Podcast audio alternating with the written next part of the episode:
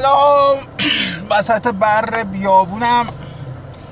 هنوز باید چهار پنج ساعت دیگه هم رانندگی کنم. تک و تنام هستم. خلاصه حسابی حوصلم سر رفته. حالا که حوصلم سر رفته گفتم اقلا یه ذره اختلاط کنم براتون یه نکته بگم. خدمت شما آرزم که دیدین این دخترای کوچولو دو سه ساله رو؟ وقتی که یه ساله دو ساله تازه شروع می‌کنه به راه رفتن. اگه تو رفتار این بچه ها دقت کنید ببینید که مثلا کارهای جالبی می‌کنن. یکی از کارهایشون که اکثرا در همه دختر بچه ها مثلا مشترکه اینه که لوازم آرایش ماماناشون رو میدوزن میرن یواشکی جلو آینه وای میسن و آرایش می‌کنن. و یک صورت بسیار خندهدار از خودشون درست می‌کنن.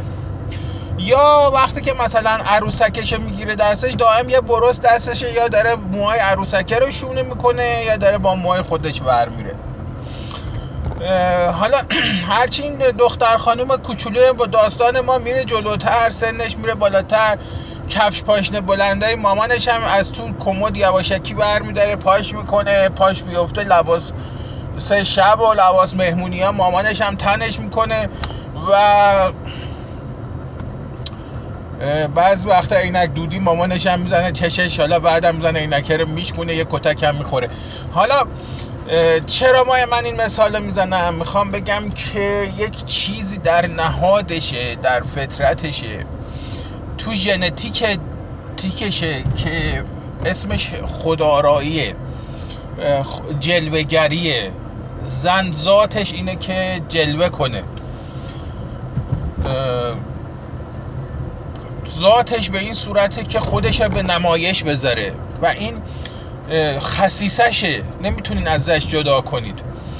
حتی این دختر کوچوله داستان ما وقتی بزرگ میشه مهندس میشه یه خانم دکتر میشه یه خانم فضانورد میشه.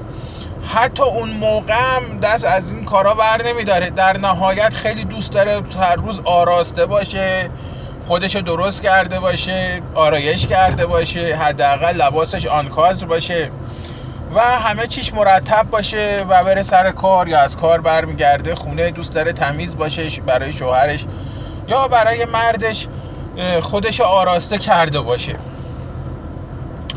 تو این وسط ما یه چیزی یهو وارد داستان ما میشه به نام مذهب و باورهای مذهبی که دقیقا کارکردشون سرکوب و از بین بردن این چیزیه که تو ژنتیک انسان هاست.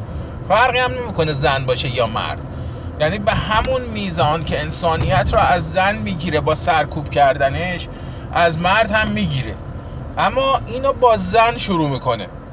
یعنی میاد به مسئله مطرح می‌کنه به نام مثلا هجاب و این جلوگری رو از این زن می‌گیره و کم کم کم کم تا اونجا پیش میره که این نبود هجاب به وجود آوردن هجاب میشه بر اینکه زن اصلا برای چی باید حرف بزنه؟ زن چرا باید صحبت بکنه؟ بیشتر از پنج کلمه حرف نداره با نامحرم حرف بزنه و قص هازا و در نهایت خودش درون خودش به یه پارادوکس وحشتناکی می‌رسه که در تعریفش اینجوری میشه که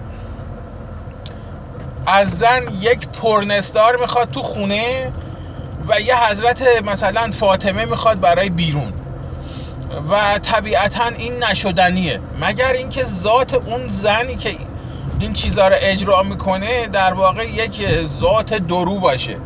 یعنی درویی دورنگی صفت ثانویه این زن شده باشه. از صفت ثانویه تبدیل شده باشه به صفت اولیه.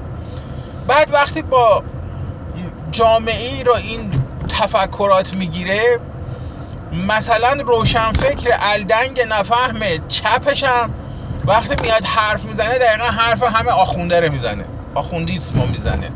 مثلا چی میگه؟ میگه که در غرب اومدن زن رو تبدیل کرده به کالا. خب. حالا تو شرق چی کار کردن؟ تو شرق زنه رو تبدیل کردن به کیسه زباله. میگی نه حالا من برای توضیح میدم.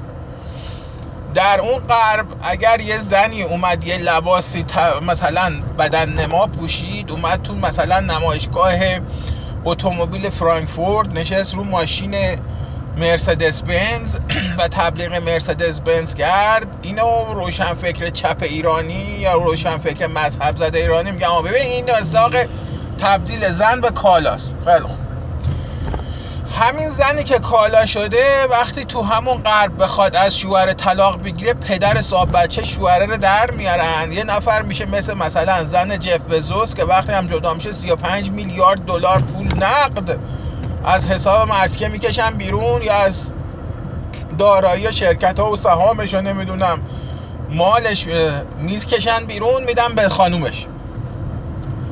حالا فرض بگیرین این جف بسوس یه مسلمون سل... مسلمون بود که مثلا طبق قانون شریعت رفته بود این خانم رو گرفته بود. تا حالا با اون ثروتی که داشت پنج هزار تا زن می‌تونست سیغه کنه سه تا زن دیگه می‌تونست عقد دائمی بکنه. این خانم اگه صداش در نه با اردنگی مینداخت از خونش بیرون. خیلی که بهش مرحمت می‌کرد و وکیلاش نمینداخت به جون زنه و پدر صاحب بچه زنه رو در نمی‌برد. می‌تونست یه چیز بهش بده. بیاد بگه بیا مهرتا بگیر. حالا فرض بگیره این خانم مثلا ده هزار سکه طلا بهار آزادی هم مهریش بود. خب چه چه باک. برای کسی مثل جف بسوز انگار مثلا گفتی ده هزار تا سکه ده ریالی بدین به این خانم پول میندازه جلو خانم و سلام نامه تموم. مسئله اینجاست. تو همینه. یعنی این آقای جف بسوز اگر دلش می‌خواست با قوانین مرد سالارانه و اسلامی می‌تونست انقدر ماده با تبصره بسازه برای این خانومه که مثلا اون ده هزار سکه رو نده اما اگه یه آدمی بود که مثلا وجدانش خوب بود خب حالا ده هزار تا سکه رو می‌داد ضرری به مالش وارد نمیشه یه همچی چیزی مثلا. بعد این خانوم برای هر چیز دیگه هم که بخواد بره بگیره باید بره با این آقای جف بسوز میساخت تحت هر شرایطی. هیچ کاری بسیاری از اعمال خارج از هنجار این آقا خانومم در همین چیز می‌شد. ببخشید اعمال خارج از هنجار این آقا در قالب همین تفسیر می‌شد. یعنی در نهایت بهش می‌گفتن آقا آب تو هونگ میکوبی. این آقا بر اساس شرع و عرف کار درستی انجام داده نمیشه بش با این آقا کاری کرد. فقط می‌تونی درخواست طلاق کنی بیا طلاق کنی تو بگیر برو. همین کج فهمی همین کج راه رفتن در کشور ما منجر به هزار تا چیز شده مثلا اون یارو اومده میگه که مرحوم محمد علی فروغی. آره یه ماسون بود که پای یه یهودی رو با کرد تو, ایران. اما حرفش همینه. حالا به این یابوی حیف یابو واقعا حیف یابو. بگید شما که خب این ماسونات کی بودن؟ نمی‌دونه جواب بده. میگی که کیا بودن؟ یه لیستی برات می‌سازه می‌ذاره جلوت اینا اینا اینا اینا همه اینا ماسون بودن. خب خیلی این ماسون ها چیکار کردن؟ ایران نابود کردن دیگه. آقا نابود شد. ایران از بابت اینا از بین رفت. همشون نوکر انگلیس بودن فلان بودن. خب احمق الدنگ نفهم. تو وقتی نمی‌فهمی فلسفه ماسونیزم چیه؟ فریماسون اصلا نمی‌دونی چیه؟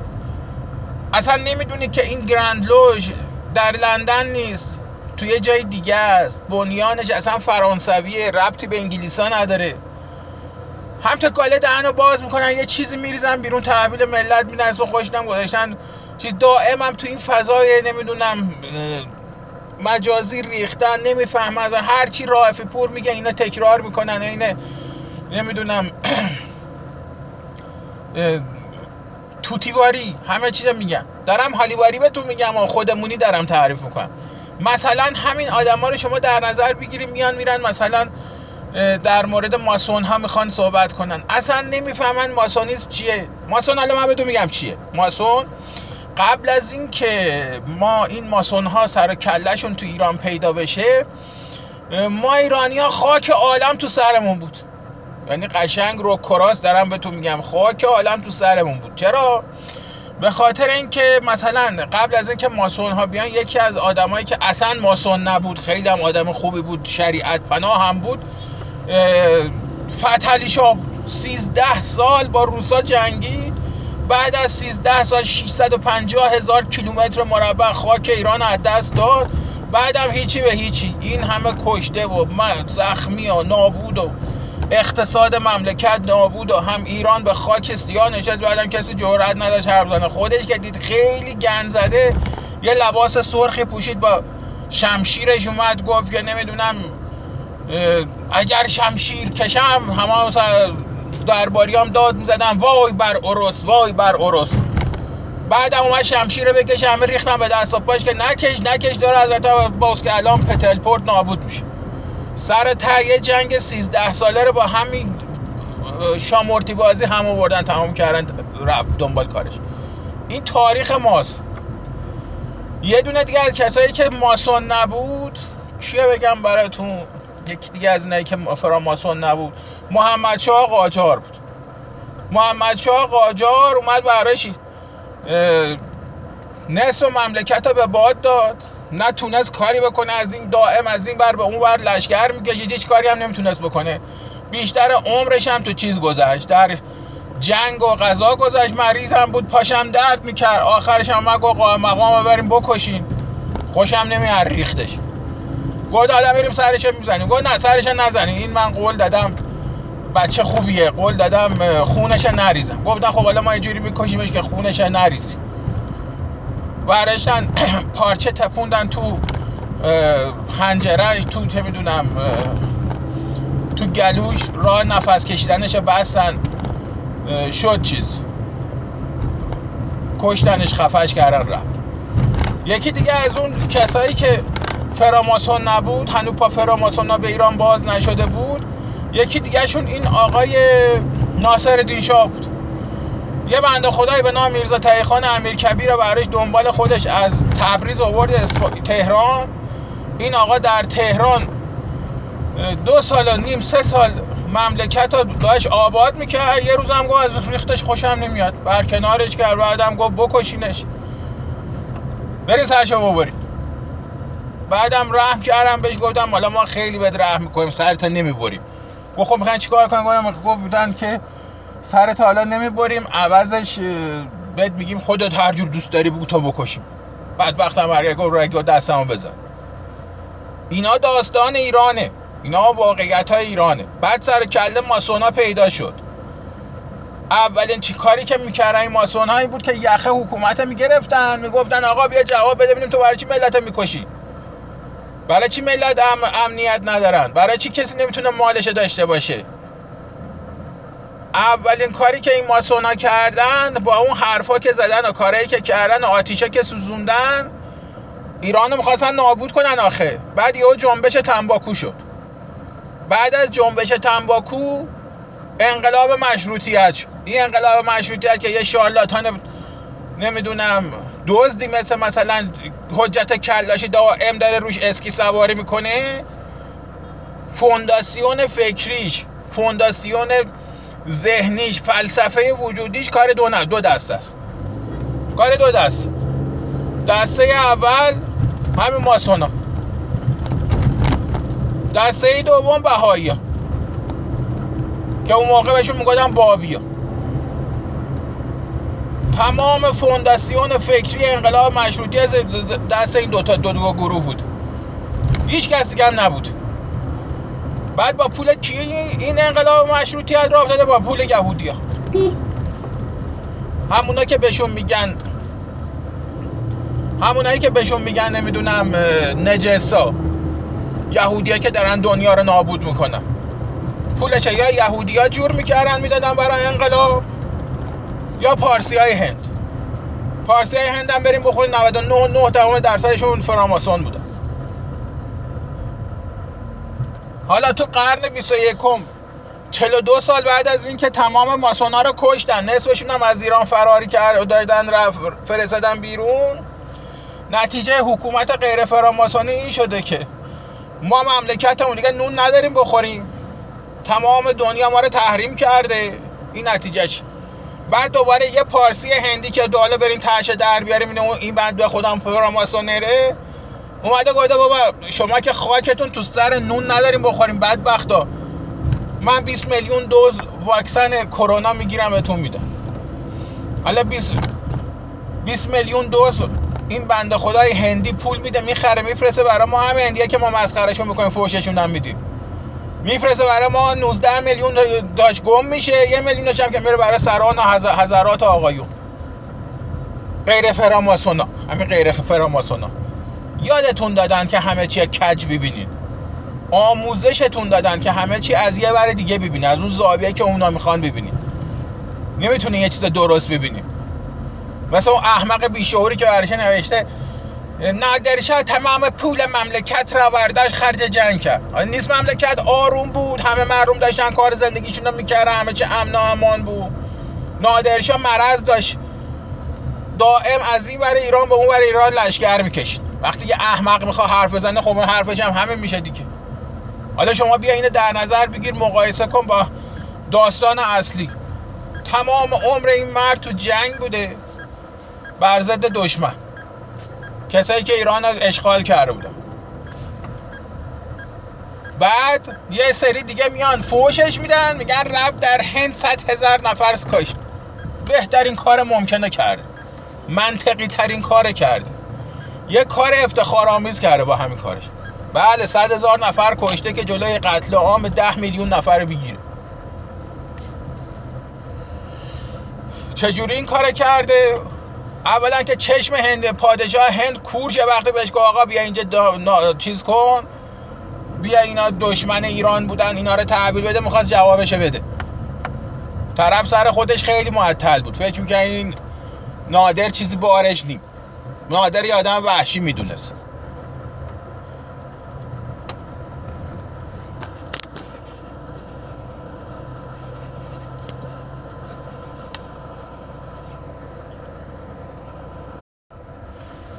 نادرشاه ده بار برای این مرتیکه محمد شاه گورکانی نامه داده. گفته آقا 400 نفر افسر فرار کردن از افغانی اینا رو به ما تحویل بده. جواب نداده. نادرشاه دنبال افغانی رفته تا مزار شریف. تو مزار شریف هم یه عده دیگه رو گرفته کشته بعد رفته پشت تنگه خیبر نشسته. سه بار دیگه برای محمد شاه گورکانی نامه داده که آقا این 400 نفر پناهنده به تو شدن این 400 تا رو تحویل بده اینا آدم کشتن. محمد شاه اصلا جواب نداده. داخل آدم حسابش نکرده حتی. خب؟ بار سوم هم پیکیه که این فیشون فرستاده بوده گرفته کشته گفته حسلم سر رفت بس که اومدی این حرفو زدی. نادرشاه هم رفته تو وارد خاک هند شده. رفته به طرف دهلی. تو دشت کرنال هندیا با 350 هزار سرباز 300 زنجیر فیل اومدن جلوش وایسادن. اومدن جلوی نادر مقاومت کردن اومدن جلوش بگیرن. صبحی که جنگ شروع شده لورا لورا بختیاری رفتن به شاه گفتن که تو نمی‌خواد به جنگی ما خودمون با اینا می جنگیم شاه گفته شما که ما که کمین چند نفرین؟ سرشماری کردن دیدن 14500 نفر همین لرا بهش گفتن ما کافیم. برای این کل این ارتش هند ما کافیم. شما وایس نگاه کنید اگه شکست خوریم بیاین کمک. شاه هم قبول کرد همین کریم خان زند یکی از افسرهای همینجا بود. فرماندهشون بود. همین لرا بختیاری. رفتن جنگیدن. جنگ شروع شده. کل سپاه هند همین 14 هزار نفر متلاشی کرده. 14 هزار 500 نفر دوره بختیاری کل سپاه هند متلاشی کرده. فقط سی هزار نفر کشتن. نزدیک چل خورده هزار نفر اسیر کردن الباقی هم فرار کردن. شاه هم نشسته رو فیل چارنل دویده تا تو دهلی. محمد شاه گورکان. کل تلفات ارتش ایران هم نمی‌دونم 94 نفره یا 114 نفر 113 نفر.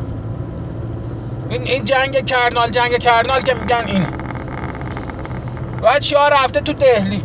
نه متعرض کسی شده. در حالی که طبق قانون جنگ می‌تونست همه رو از دم قتل عام کنه. نه متعرض کسی شده نه آسیبی به کسی رسونده. وارد شهر شده. محمد هم گفته به تمک سر جا تو هم شاهدی رو بکن. اونم برکنار نکرد نشسته اونجا این 400 نفر رو گرفته وسط بازار دهلی دار زده. بعدم گفته ارتش ریکاوری کنه. تیمار شه برگردم برم کشورم. مزاحم کسی هم نمیشه. هندی ریختن اول یه سی چل نفر از گارد محافظ شاه کشن شاه اومده اختار داده. نادر بهشون اختار داده. گفته آقا نکنی این کارو بکنی من دستور قتل عام میدم. فکر کردن شاه ترسیده. دوباره ریختن یه 20 نفر دیگر هم کشتن. شاه هم دستور قتل عام داد سه روز سه شب هندی سلاخی کردن اونجا. چرا این کار کردن؟ صد هزار نفرم کشتن. اما اون اون دهلی اون زمان نزدیک به 5 میلیون نفر جمعیت داشته. اگه قرار بود اینا وای می‌زدن جواب نمی‌دادن این 5 میلیون نفر اون سپاه ایران رو تو سه دقیقه سلاخی می‌کردن. ولی یه مش احمق گاله رو باز می‌کنن. نداری که رب در هند هندی را کشت. خوب کاری کرد کش چشم هندیا کورشه می‌خواستن وقتی بهش گفت 400 نفر آدمتون رو بدی می‌دادن. مثل چنگیز خان که وقتی اومد سراغ ما یه یابویی به نام اسمش هم یادم تو اترار قایر خان یه نفر به نام قایر خان تو اترار تمام بازرگان های مغول کشت. چنگیز خان سفیر فرستاد بعد اون محمد چی؟ سلطان محمد خارزشاه که آقا این قایر خان زده 500 نفر تاجر منو کشته مالش هم غارت کرده. مالم رو پس بدین این آقا رو بهم بدین تا من تلافیش داره گرفتن پیکرم کشتن چنگیزم با لشکر پاشد اومده ایران. حالا ما بگیم چنگیز هیولاست. وقتی ما ر... هیولا اون نبوده که. هیولا ما بودیم. هیولا مح... سلطان محمد خارزشاه بوده. این داستان ماست. حالا میگن فراماسون فراماسون. فراماسون اینه. از, در... از تو دل فراماسونی از تو... توی اندیشه فراماسونی یه چیزی در اومده به نام انقلاب مشروطیت. که دنباله انقلاب مشروطیت شده توسعه اقتصادی ایران توسعه فرهنگی ایران. شده لیبرالیسم. شده اون چیزی که شما امروز صداش می‌زنین پهلویسم. ناسیونالیسم مدرنیسم و اون یکی. سه عامل حالا اون سومی شاید هم رفت. اون تاریخ وقتی میری می‌خونی میشه. خب حالا اگه اینا بده خب فراماسونری هم بده دیگه چون فکر تفکر اینا اینا پشتش. طرف میاد چک دهنشو باز می‌کنه مرگ بر جمهوری اسلامی میگه از اونور میگه آقا یهودی ها فلان هم ف... یه میلیون فوش هم به یهودی هم میده. خب به جمهوری اسلامی اتفاقا همینه می‌خواد. همینه می‌خواد. می‌خواد تو فوشش بدی فوش یهودی هم بدی. طرحیه که از زمان اون یارو فرود فولادوند شروع شد. بعد کسی که دائم تو بوقا کرد نکرده تا امروز اینا این بهرام مشیریه و بهرام بشیری هم گفتن آقا تو, تو آزادی برو هر چی دلت خواست بگو فوش اسلام بده فوش پیامبر بده فوش ائمه بده. کتابا رو واکن هر چی دوست داری بخون هر چی دلت می‌خواد بگو. اما دو تا چیز همیشه هم باید رعایت کنی. گفت چی باید بگم؟ گفتم اول باید تا می‌تونی فوش اسرائیل بدی. و بگه تا می‌تونی از اسرائیل هم بدی بگی. و همون میزان که به نبی مکرم اسلام توهین می‌کنی به اسرائیلیان فوش بدی. و خب شرط دوم چیه؟ گفت شرط دوم بهش گفتن شرط دومش هم اینه که تا می‌تونی به پهلوی فوش بدی دریوری بگی. اینم خب هم جنس باز بود و خاطر همین از چیز اخراجش کرد از ارتش ایران اخراجش کرد. کینه داشت از پهلوی از خدا خواسته قبول کرد. بودو بودو بلند شد نشست تو آمریکا. 20 سال این مرد که نون مف می‌خوره ول میتابه تو آمریکا. خرج زندگیش هم داره دارن بهش میدن. همین کارم داره می‌کنه. شبانه روز یا داره شاهنامه و حافظ می‌خونه. یا به مردم داره از حکومت میگه. فوش حکومت جمهوری اسلامی میده. به پیامبر و ائمه دری بری میگه. اما در عوضش تا می‌تونم به داره به اسرائیل جمهوری به اسرائیل به پهلوی هم فوش میده. پروژه است اینا. تا می‌تونن تاریخ جعل می‌کنن. بریم در مورد این مصدق چی درست می‌کنن میگم همین مصدق هم کسی که یه داد می‌زنن میگن مصدق فراماسون نبوده. خب هم فراماسون نبود که ایران به این روز انداخته اگه فراماسون بود حتما ایران یه وضعش فرق می‌کرد حالا. تاریخیه که اینا واسه ما درست کردن اصلا ولم کن اصلا خورد شد. خیر سر اومده بودن. یعنی حوصله‌ام سر تو هر بزنم. اه اصلا خورد کردن ولش کن. روزتون بخیر. خداحافظ شما.